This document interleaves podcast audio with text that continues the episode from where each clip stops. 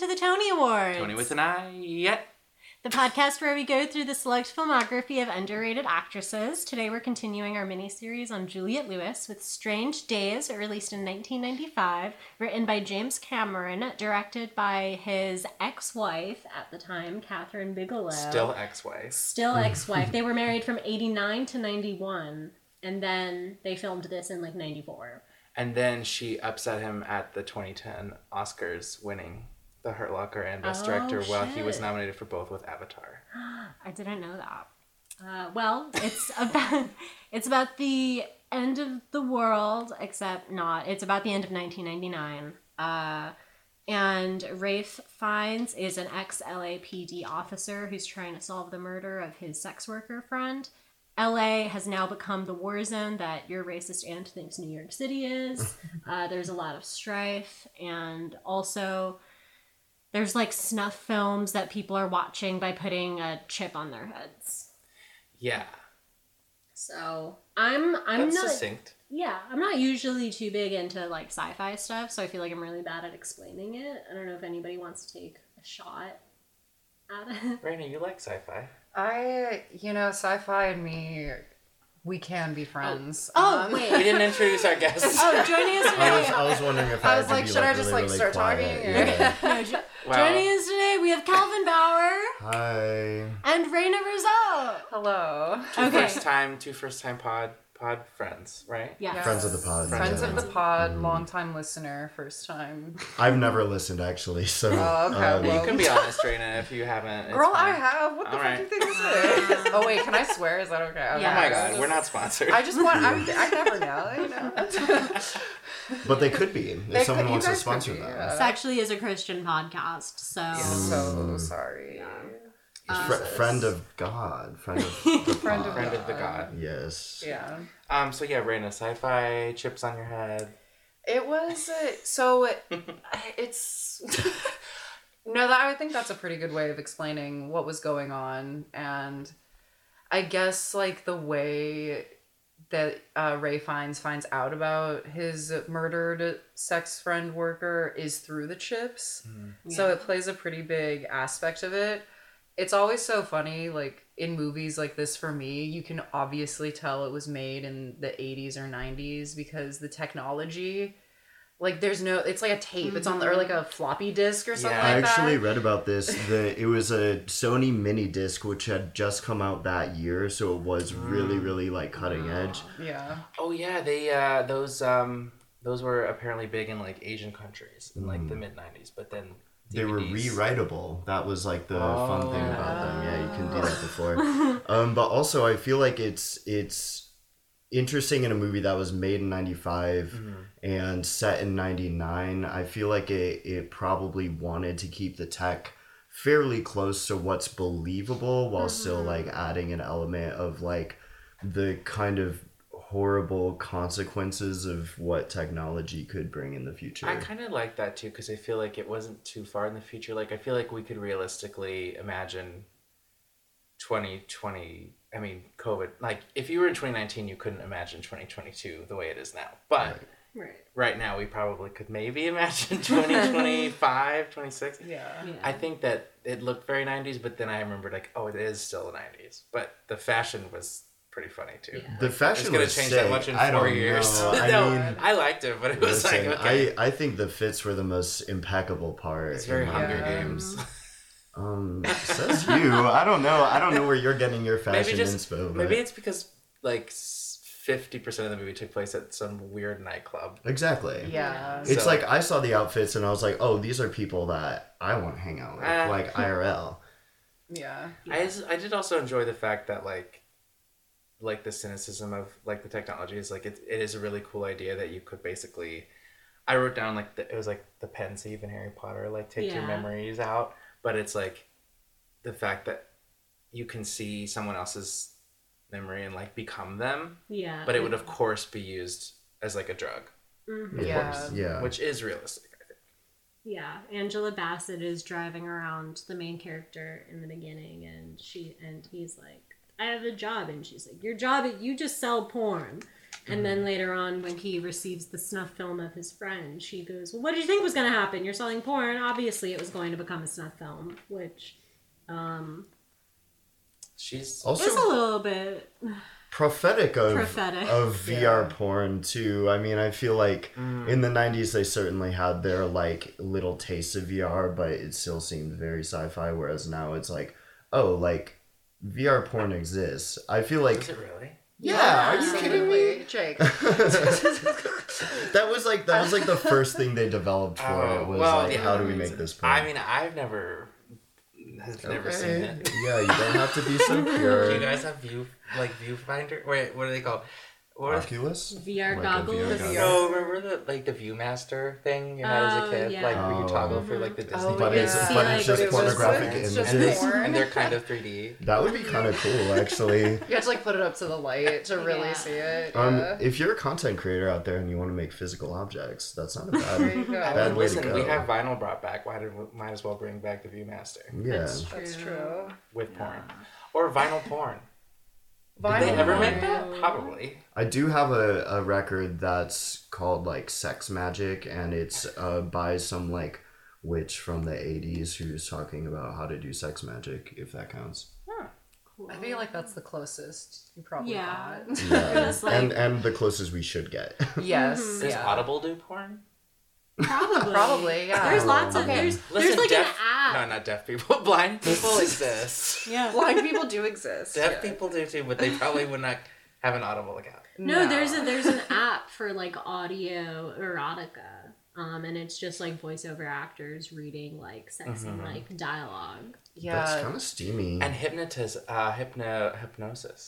Oh, there's also like ASMR. That's a big thing in like the ASMR community. They always, they're always like, if you want a specialized blah blah blah, and it's always obviously. Yeah, that really toes the line with porn ASMR for sure. Yeah, that's why the little redhead girl always made me uncomfortable. Oh my god, yeah, the like, tiny one. People are jerking off to her. Yeah, but apparently she is like Republican. So she's 14. But wait, little redhead girl, like what is happening? Like with Mac, like a.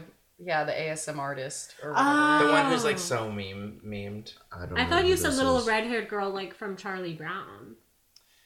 Well, could be. You guys know the pickle lady who eats like the crunchy pickles? Yes, I love her. Honestly, I adore her. Yeah. If I was gonna do ASMR, crunch would be the sound for me. Yeah, we'd be not the smack, please, just the crunch. Not the smack, just the crunch. We'd be remiss not to mention Nancy Pop and her. Yes, and her burp. Plug her burp. Go support Nancy Pop and her burp videos. She sells them. She's currently on hiatus from burping, I think. No, I think she's back. She's back, but she's only doing it like on her OnlyFans. Oh, okay. So if you like burps, definitely go check out Nancy Pop and her burp videos. They're actually like insane. They're really like, I don't know how she does it. It's fucking wild. But yeah. It's crazy. I've been watching ASMR for like 7 or 8 years. Wow. Yeah, no, I'm like a... You were a pioneer. I was like, and it was for the first like 4 years I was watching it. I didn't tell anybody about it because it's so fucking weird. It's so weird. I remember when I had like one friend who watched ASMR and I was kind of like, all right, you're weird for that. But now everybody listens. What was the breakthrough moment for ASMR pop culturally? That's a really great question. I don't know. I feel like it happened in like 2018. Billie Eilish. Probably Billie Eilish. It probably was around the Billie Eilish. Yeah. She whispers. You know... She do be whispering. If you think about it, if we had these funky little headset things that they have in this movie, we could just be eating pickles through other people anytime. Wow. Instead of listening to people eat pickles, and suddenly... I kind of want one. Oh my god. I would just eat a pickle and then I would record my own memory and then I would just do that all the time. Just replay a video of the best time of my life was me eating that opens a whole can of worms but like eating people disorders. With eating disorders? Yeah. I was about to say. Yeah. Oh no. It would be. Because then you could just not eat but also eat. It turns out that creating technology that's against God is a really bad idea. Yeah. Did you see that new robot that's like mimicking human facial expressions? Yeah, yes. I don't like it. No. Why are we doing it? Literally, why? Just stick with the vinyl. That is why they make movies like this, because they're like, hey, isn't this fucked up? And then a bunch of tech people are like, Actually. Yeah. Fucked up, you say. Or brilliance and a capitalist venture. I don't know. I mean, I really like it as a concept. I just, now that we're opening these doors, I just wonder why they chose to set the movie in, like, a nightclub in the 90s with, like, well, it's...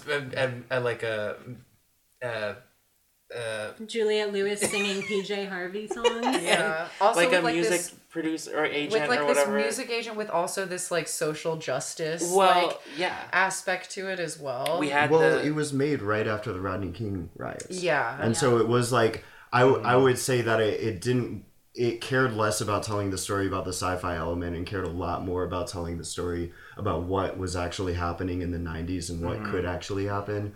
I felt like it actually delivered in a very traumatic way, in a way that I would probably give a trigger warning to anyone who could be potentially triggered by it, like a decent view of how corrupt things still are.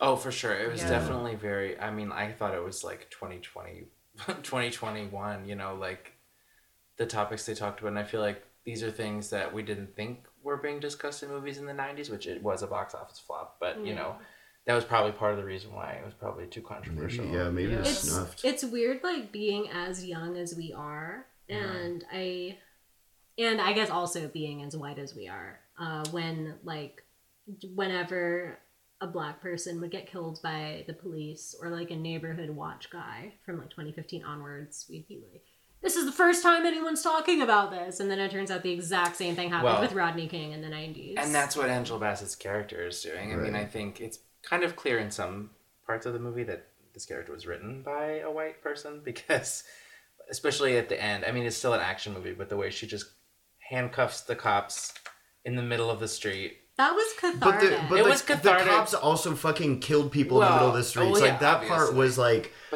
she performed a citizen's arrest. She did. But that's what I was saying. Like because also then, she knew that they would come back on her if she did anything else, which is true. Just like indicative again of double standard. But like action movie. It's like there was that whole action thing. Logic is what it is. It was action logic, and then also like. I enjoyed that because it was cathartic, but then when the commissioner comes by and he's like, arrest these guys, I'm like, the fuck, that would not happen. That would have never fucking happened. And magical police savior. There's no magical police, like, exactly. Like, I think that's what was specifically 90s about it, is that they thought that a video of a murder being committed by police would do anything to the police. Because, like, at the time, that wasn't as much of a technology, but now we've seen firsthand that video evidence means nothing. But that's the end of the movie. Why are we talking about the end of the movie right now? That's so true. We really also, no spoilers to that. Also, just went right in there. That's what we do here. Oh, is it? Okay. I guess I should have listened. But we end up inevitably talking about the end. Because I do kind of feel like once you've seen the entire movie, there's no way to talk about the beginning of the movie without the end being a factor. The beginning of the movie, I thought was just a standard weird. It was cool. It was like a POV heist situation. And then all of a sudden it was fake. I was just like, this is a movie about a guy who is so horny. Yeah. He's just so horny for his ex-girlfriend. He's also, like jerking off to when they used to fuck. To a GoPro video. Happiest memory that he has of his ex-girlfriend is him falling on his ass on roller skates. At the time, I still thought she was just like made up and it was like a video game. Yeah. But it was a real moment of her rollerblading in her underwear, being like, are you okay, babe? The energy of that scene was the same as like the home movie of a dead wife. And I truly was like, oh, she's dead. She's only going to appear in flashbacks. But then she has like dyed red hair. And her boobs are out so much. Her boobs are out within like the first 5 minutes. I was like, she can't be dead because they would never do that. she didn't die. She just dyed her hair. Yeah. Yes. Yeah. Oh, true. That's the caption for this movie or whatever. I liked Juliet's character in this. She was fun. I didn't like her as a person, but I liked her. I didn't like her acting. Well, actually, I feel like it's one of those things that, okay, I did call her being involved early on because when he tells her that Iris is dead, she doesn't react at all. Mm. She's like, oh, do you know who did it? Mm. Yeah. Right. I mean, it's also telegraphed very early that this guy is like a villain. Not the twist villain, but that like her boyfriend. That's not even... The manager of this... So basically the rapper, the famous black rapper who is shot by the police and his agent. So it's the parallel storylines. It's the sexual assault and the cops who are evil. But they're not related, really. I mean, they are, but they're not. Yeah, because Iris was...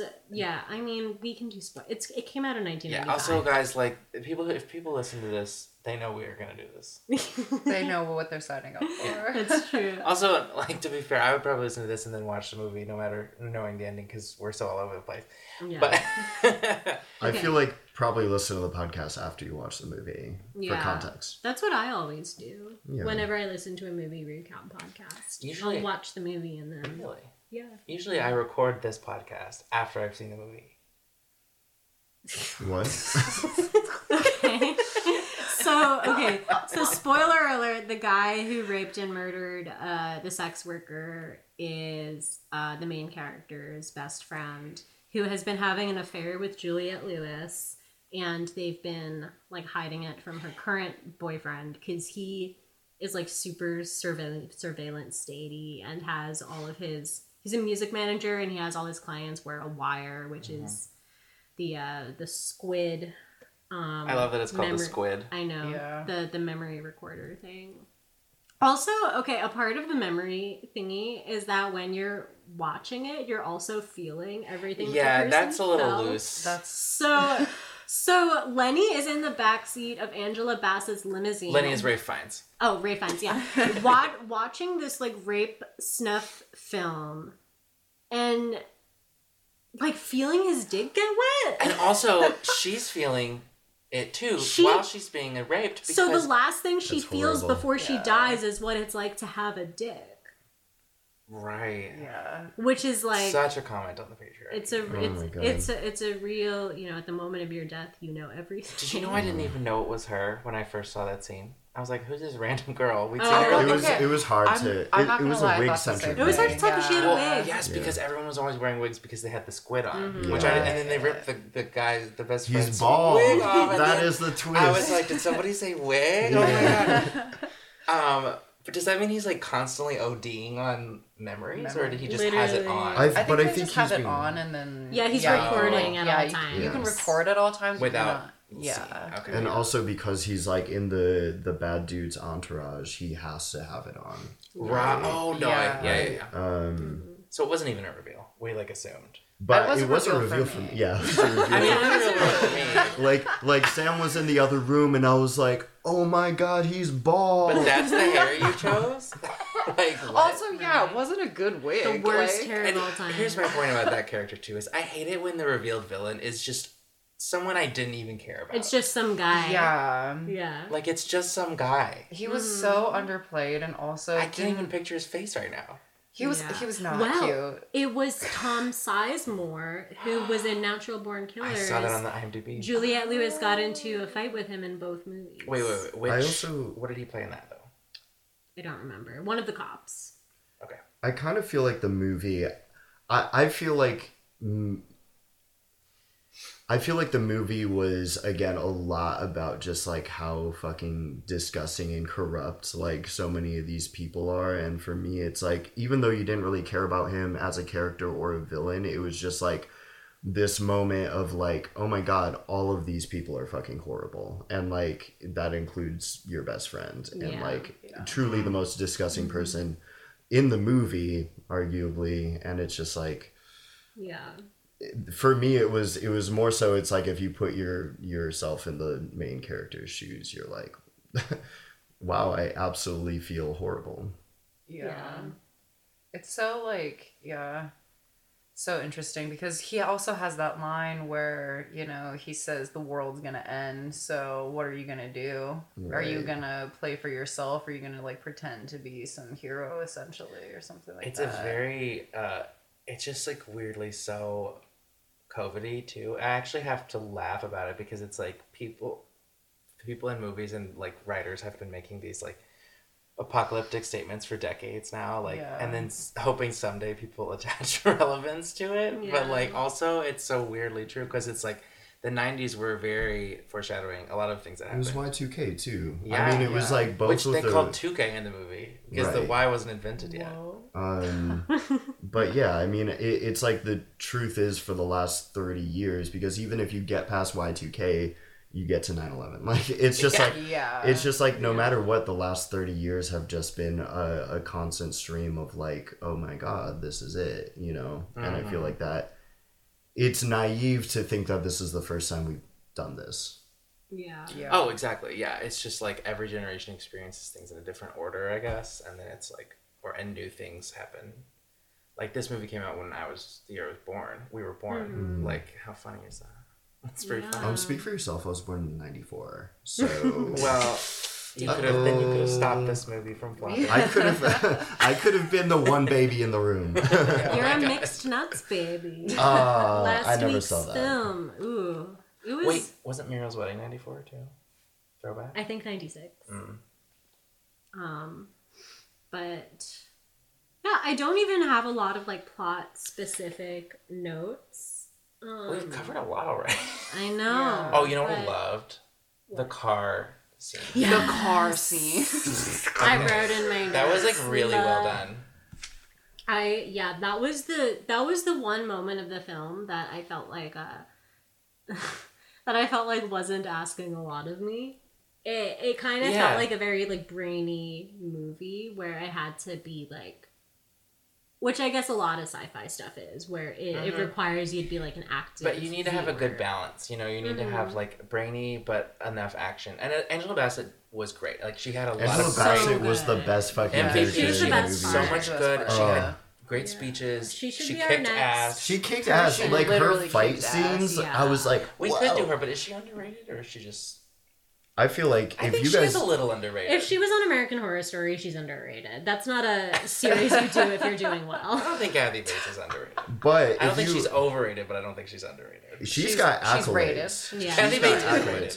It's like I was going through her trivia on IMDb, Angela Bassett, and it's like she has accolades around the world. Like, she's considered a very, very important actress, but you're right in terms of like things that I have seen. Well, true, yeah. What people are like, what do you know her from? You know her from being Angela Bassett, really. Yeah, and then like now, like Black Panther. Like, that's pretty much just Black Panther. It's And I don't watch superhero movies, so I have no like frame of reference. That's like the only one I've watched. Besides American Horror Story. She was amazing in this movie, though. It was a vehicle for Angela Bassett. Mm-hmm. And Ralph Fiennes was like playing against type in a way too, which was interesting. I feel like he's usually like he's a bad guy, British villain. Yeah. It was nice to kind of see him dorky, crazy, and like kind of out of his, and also insane. And he just was like off his fucking rocker and a loser. Obsessed with ties. Honestly, yeah. The tie at the end, the tie being the end motif. Pulls the knife out of his back to cut the tie off.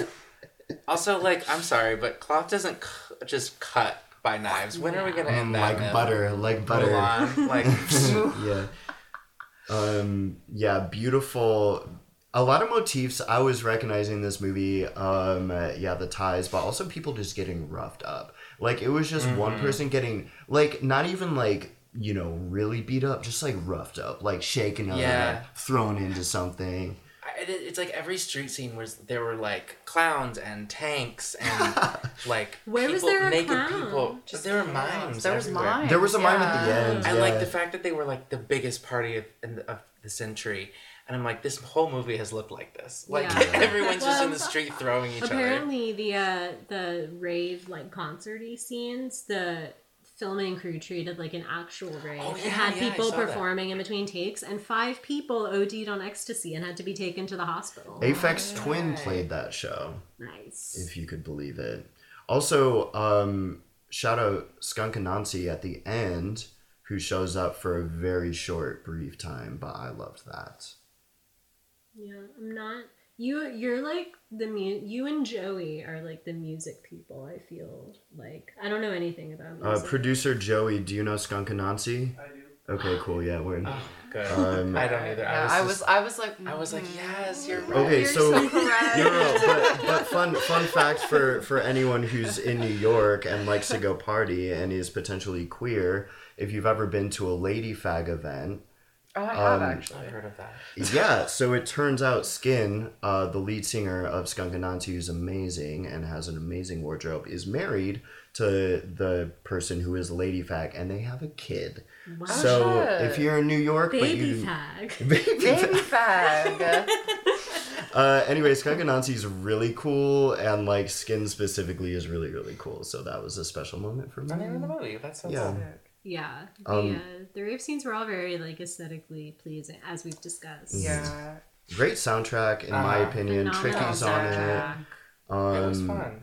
It was like a nice, like just thinking back on it after watching it, like it was enjoyable to watch visually and like orally. Yeah. Not orally, orally. Yeah. Voice and speech, but like.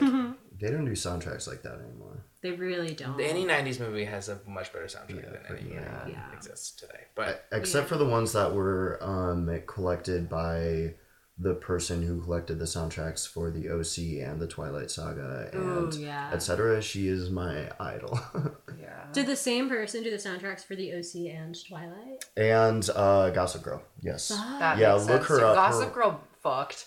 With their soundtrack. Her whole job is collecting like these indie bands to be on these soundtracks, and especially when the OC was happening, it would be a really good way for a band to promote their single. Oh. Yeah, so she would like collaborate with like up and coming artists to like essentially give them promotion via the OC. They did that on Buffy too. Mm-hmm. They had because there were so many scenes at like the teen club, and they would just commission like LA bands. I miss getting to perform songs from TV shows. Mm-hmm. I used to do that a lot.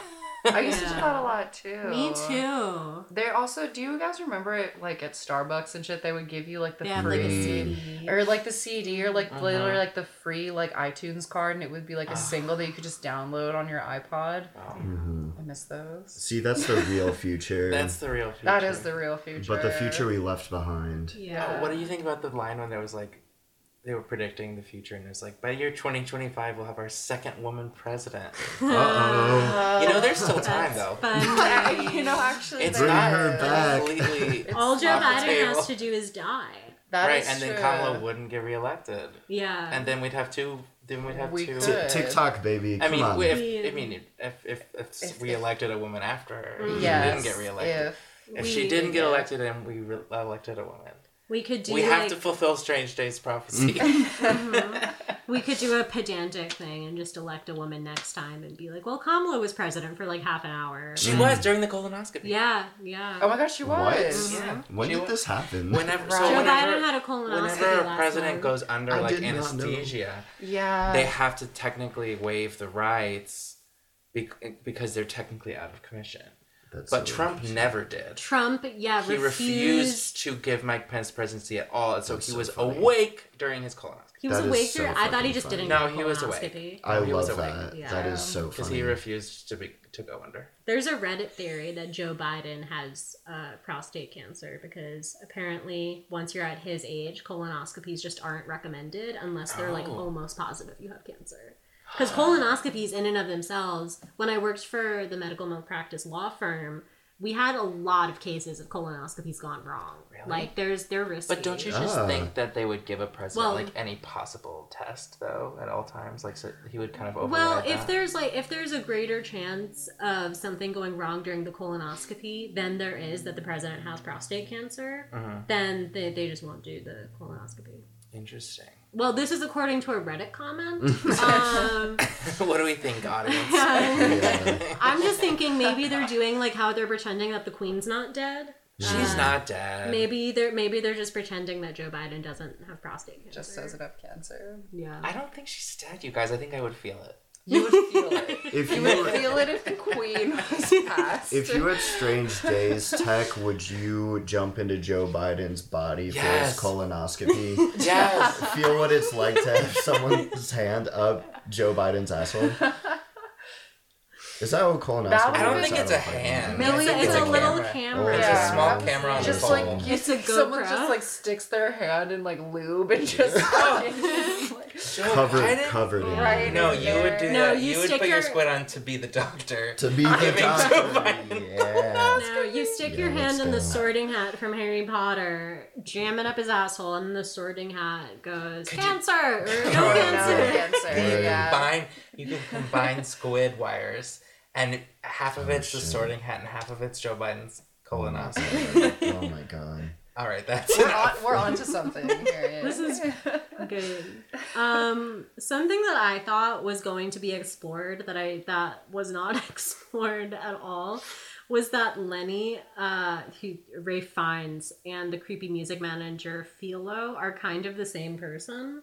Yeah. Like he actually gets to use his British accent. Yeah, Lenny's all upset that Philo has hired Max to follow Juliette Lewis around, and he's like complaining to Max about it, and then he goes, "Yeah, so anyway, can you just follow her around, make sure she's okay?" And it's like, bitch, what?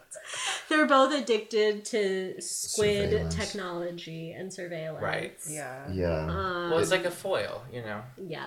Oh, yeah. That's what it would be called. Also, it is for sure a fact that if you got into squid technology, you would become obsessed with keeping track of people. Like, yeah, for sure. I feel like, honestly, like, you know, whether or not you loved the movie, I do feel like they kept the world actually really cohesive as to what it wanted to say, and it felt real. Like, and it didn't go off the rails too much. I feel like they kept even with the two different like social plot lines, like sexual assault and race, like police brutality. They really kept it kind of small, which, you know, actually now that I think about it, worked. Mm-hmm. Because they could make a whole series with this like technology type thing, honestly. Maybe that was their plan before the box office. They wouldn't. No, I don't want them to, but I feel like they could have if it had done well. Yeah. I think I personally am an appreciator of a story that tells itself in its movie length, and it's like the rest of the world you can kind of develop in your brain, and you can imagine what other uses like this technology has, and like how kind of like twisted the world is, like whatever. And yet all you do see is the one story that you're here to see. Like I feel like we're in an era where everything becomes like blown out of proportion, and I'm just like, I totally agree with that. I don't need all that. It's just there's always a spin-off. There's always, and that's the only thing that makes money now because of COVID. Which sucks. Mm. Yeah. Even before COVID, though, we've been in like primetime TV world for a long time. So long. Yeah. And after a while, like the sort of nostalgia, like so many reboots, although I don't really I feel like the TV side of it, there is something to be said for a lot. It's kind of different because a lot more shows are choosing to tell a contained story in like far fewer seasons than it would have been in the old days. And they're choosing to end after like 4 or 5 years as opposed to... Yeah. It's actually movies that are becoming serialized now, which is kind of funny. Yeah. It's absurd.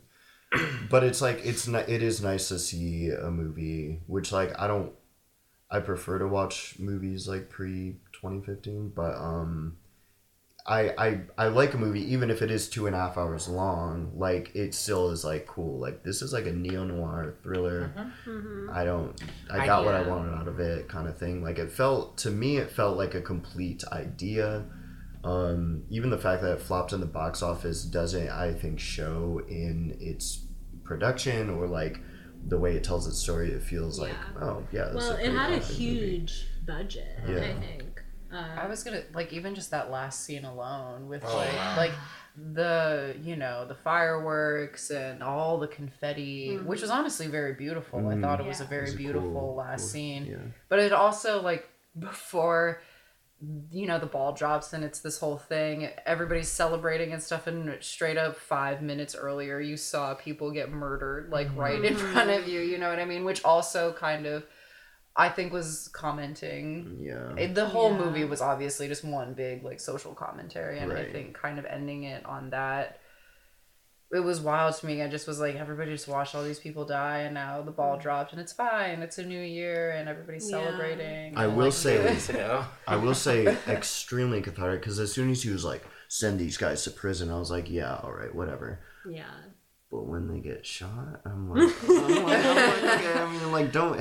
Oh my god, so scary when the one guy got shot and then his blood was all over the other guy's face. Yeah, was like, that was a good fucking scene. I like went into another room and then came back and there was just a guy with blood all over his face. Like, the way he was like dragging the other dude, like it was just like that felt.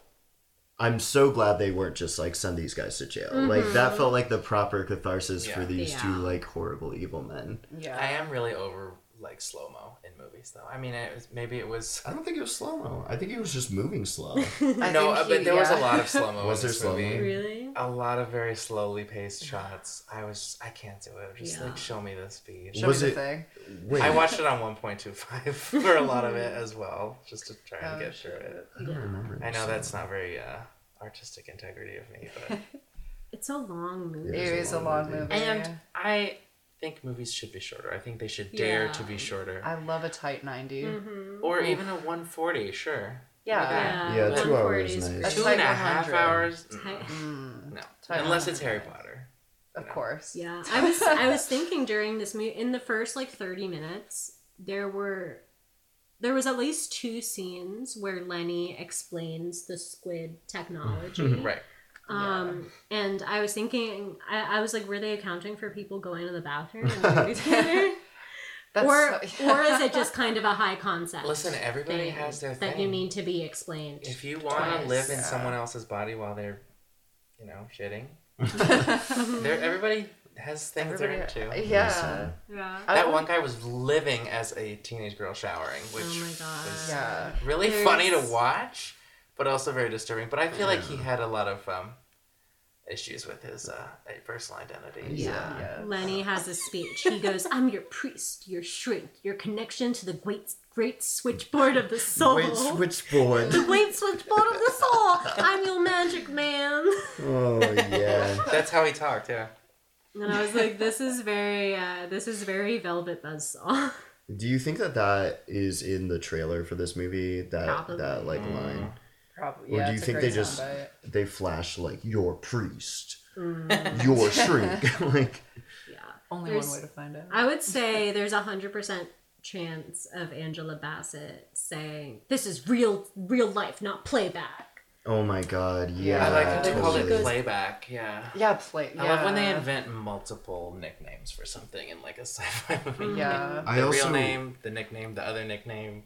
Yeah. Speaking of Angela Bassett saying something and it being important, I also read in the trivia that her line, right here, right now, from this movie was sampled as the only lyrics used in used in the song Right Here Right Now by Fatboy Slim. Oh, wow. Again, fun fact. Hope she gets money from that. I hope so, too.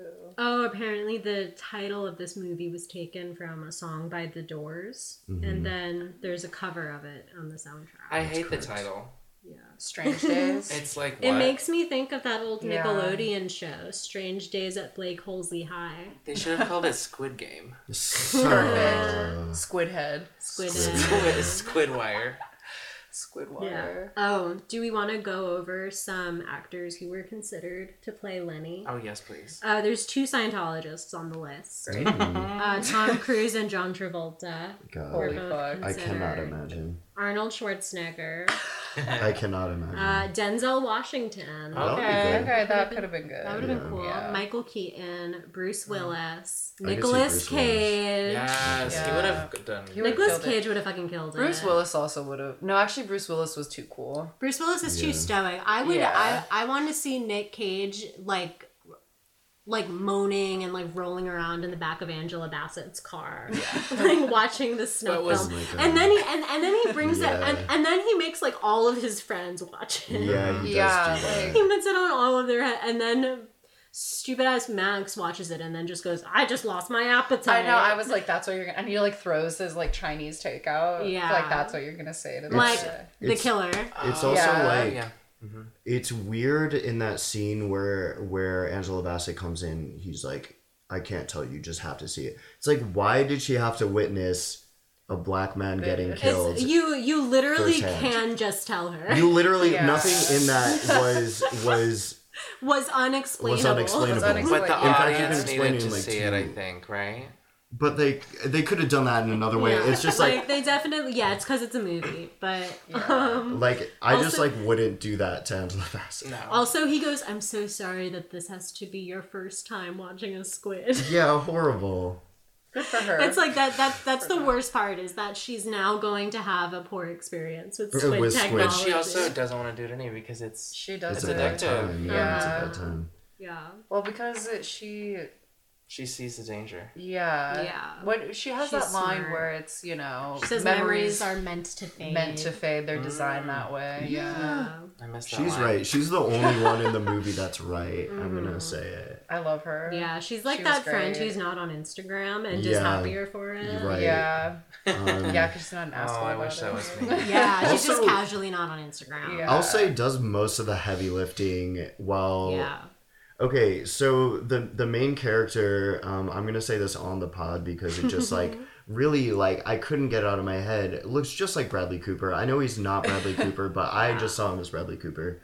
But he was obsessed with his girlfriend, and most of his job was figuring out what happened to or what will happen to his girlfriend. Whereas Angela Bassett was like, my role is noble. Like her role, right. Her role was global. Yeah. Well, she was in love with Lenny, which was a big character flaw. And it's amazing that she survived the movie. I was like, this dude, this guy, because he was nice to her son. Yeah, but it's also how many amazing women do we know who absolutely just fall in love with such fucking losers? He was also a cop too, Angela. I know, but he no left longer. The force. Wow. Yeah, but he still acted like a cop.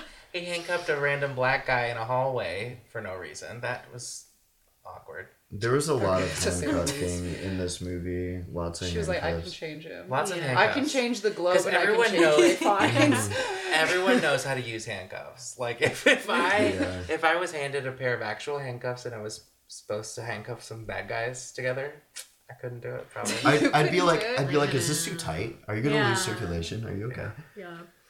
There's the moment where Lenny's like, have you ever loved someone who didn't love you back? And Angela Bassett is like, what the fuck dare you? Have you not seen my longing gaze this whole time? I'm here, aren't I? Yeah. She's literally me, looking at you. Doing this thing. I drove my car into a lake for you. Yeah. I got my car set on fire. For you, that I was so shot badass. Out my trunks with a shotgun. With a rifle from the 1880s. Yeah, which was would have been the only thing that would have worked. Mm-hmm. It works, and I was like, oh. I know she did pull it out of the water, and I was like, that's wet shotgun. Yeah, I was like, that's not gonna work, baby girl. And then it did, and I was like, it's the movie. It is the movie. Also, when she hit the accelerator, that car would have blown up. Oh yeah, she was like, and I was like, do not punch the accelerator. I was like, you're about to go up in flames. Yeah. Also, conveniently there's just a fire around the car. Yeah. Never once does the fire come into the car. No. Well, those windows are pretty strong. They say bullet resistant. Bullet resistant. Yeah. Whatever happened to bulletproof? Yeah. God. It's who has the money to put bulletproof glass on their car? Give her a break. They should have done. A Scream-esque thing where Angela Bassett's like, "Listen, I think that we're in a Catherine Bigelow movie." Oh my god, that would have been sick. Here are the rules. There is a part where Juliette Lewis actually, she's talking to, Ralph Fiennes. But she's talking to the mirror, so her gaze is on the viewer, and she says something about the movies. She's the difference between the movies and something is something. Oh. Is when you know, as it's over because the credit rolls or whatever, and then that was actually my favorite. That's moment. Your point of view. Yeah. Yeah. Oh, let's get into it then. The awards. The awards, yeah. The awards. All right. Here on the Tony Awards, we give 3 awards to everything we watch, the first of which is Best Prop. So, Raina, what was your best prop? I don't know if this would count as a prop. Anything counts. Anything. The car. That was, that was like my favorite use of a car I've ever. Also, the fact that Angela, like, I loved like she sucked as a driver. Like every single time she drove anywhere, it was like skrrr. Like, it's literally her job. It's like, literally her like livelihood. Like, this is what I do. She was like, this is what I do, and I was like, you're a horrible driver. I loved it. Absolutely adored it. Yeah, that car for sure.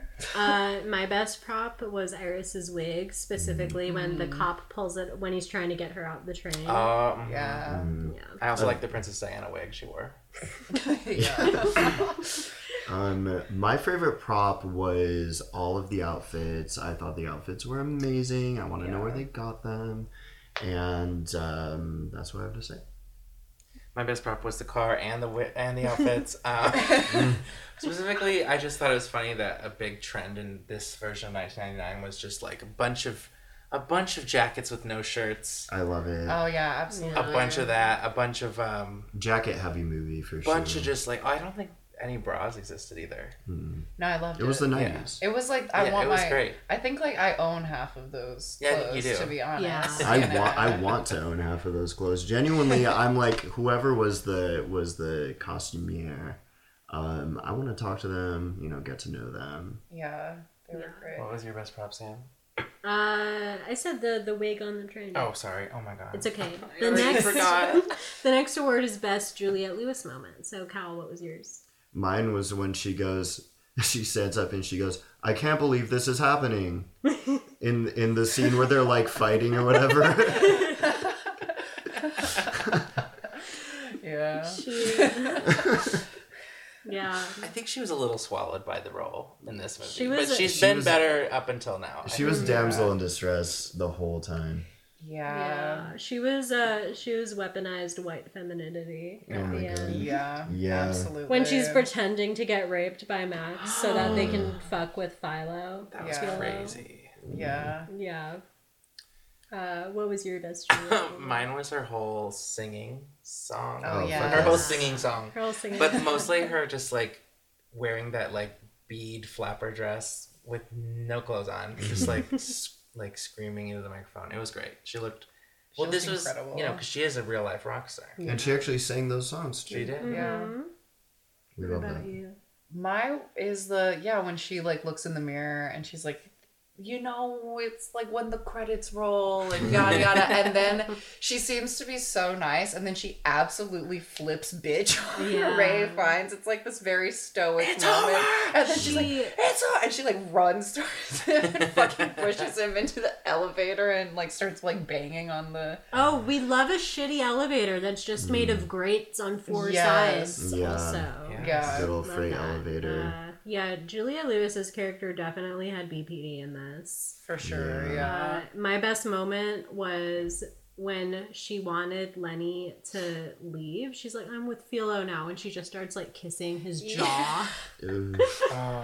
Yeah, I do, yeah. That was pretty gross. Philo. Okay, the next award is a custom award. And it can go to anything and anyone. So, Jake, what was yours?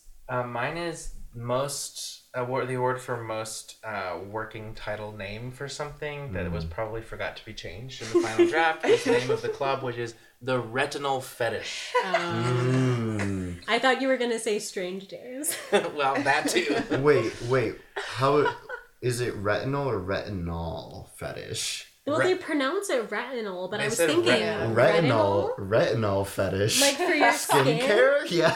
No, retinol as in like I guess your eyes, right? Oh, like retinol. Maybe like seeing the squid eyes, but also the retinal fetish is just not a club. Retinol fetish, In the first draft, those criminals were robbing James Cameron was like, oh my god, my spa, the retinol fetish. Fuck, I forgot her name. The director. Bigelow? Catherine Bigelow. He's like, Catherine, oh my God, ex-wife, this name I came up with the club is so good. And she's like, sure, James. Yeah. Oh, apparently they sort of had like a back and forth in the movie. James, when developing the script, James Cameron was very focused on like developing the romance and like, I guess you could say like the story. And then Bigelow really wanted it to be about social issues. This was right before Titanic, too. So wow. Yeah. They also filmed it during OJ. Oh, fuck. Crazy. Damn. Yeah, during, like, the, like, there's a lot low-speed car chase. Love the 90s. Oh, the car chase. Yeah. That whole thing. Yeah, my custom award was best idiom, and it goes to something that Angela Bassett says to Lenny. She goes, "Park your mouth and listen." What was your custom award, Raina? My custom award was best ass tattoo, and it goes to Juliet because she, and you never see it again, which is also insane because she has that ass tattoo. Wait, I missed it. What was it? Oh my god, it's in the it's like in the flashback, the roller blades, and she goes into the bathroom and she's just in her underwear and you see like kind of a little bit of it like peeking out. But then you never see it again, and I was like, I want to see the ass tattoo. Googling Juliet Lewis ass tattoo. Like, is it real? I should have Googled it. I don't know if it's real or not, but I would really love it. They've just made that for that scene. Oh thank you, Joey. Super producer is pulling it up. Tattoo. Yeah. Tattoo. Oh my god, is it real? It's real. On her butt. Oh my god, it's real. It is real. Wow. Holy fuck. This is a permanent award now. What is it? Oh my gosh. It's like kind of in the crack too. Yeah. It's like really an ass tattoo.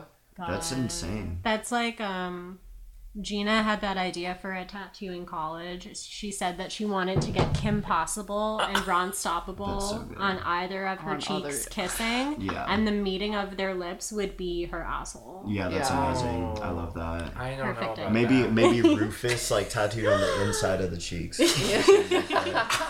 I'll have to come up with a custom award. What is your custom award? Let me think. It's okay. She go on the taint. Sorry. She go on the taint. She go on the taint. Yeah. Talking on the Kraken. Sorry. Yeah, I'm gonna say award to best twist bald reveal. That one really got me. That was the big shocker in the movie for me. All right. Do either of you have anything to promote? Actually, yeah. You're a part of this as well, Sam. February 10th, me and Nancy Pop, the burp queen connoisseur who we mentioned earlier, are throwing a sex-positive fundraiser at Easy Lover in Brooklyn. I love Easy Lover. Yes. Sam. Wait, I'm putting that in my, because I just realized I don't think that I have the location. Yes, it's 790 Metropolitan Avenue, Thursday, February 10th at 9 p.m. Oh, we are doing a 2-hour open bar and a show for just $75, tax and tip, and show and fee included for a 2-hour open bar. And it's a fundraiser that we're putting together for a pilot that we're doing, that we're both co-producing and co-directing. And it's going to be a lot of fun. I'm very excited. I'm also co-hosting it with Nancy. So it's going to be a really big, fun night filled with sex and drinks and partying. So yeah, if y'all are free, come on out. Very exciting. Wow. Am I allowed to, like, what do I plug? Anything? Yeah, like your personal stuff. Yeah. Or just anything that you like. Go listen to Skunk Anansi. I make art. I'm on Instagram at asa.ora, Asa Ora. I think it's actually asa__ora. But if you like art and you like to see my art, you can see that. But otherwise, I'm chilling. Cool. Oh, do you like your favorite movie that we've watched so far for the Juliet Lewis miniseries, Jake, has been Mixed Nuts.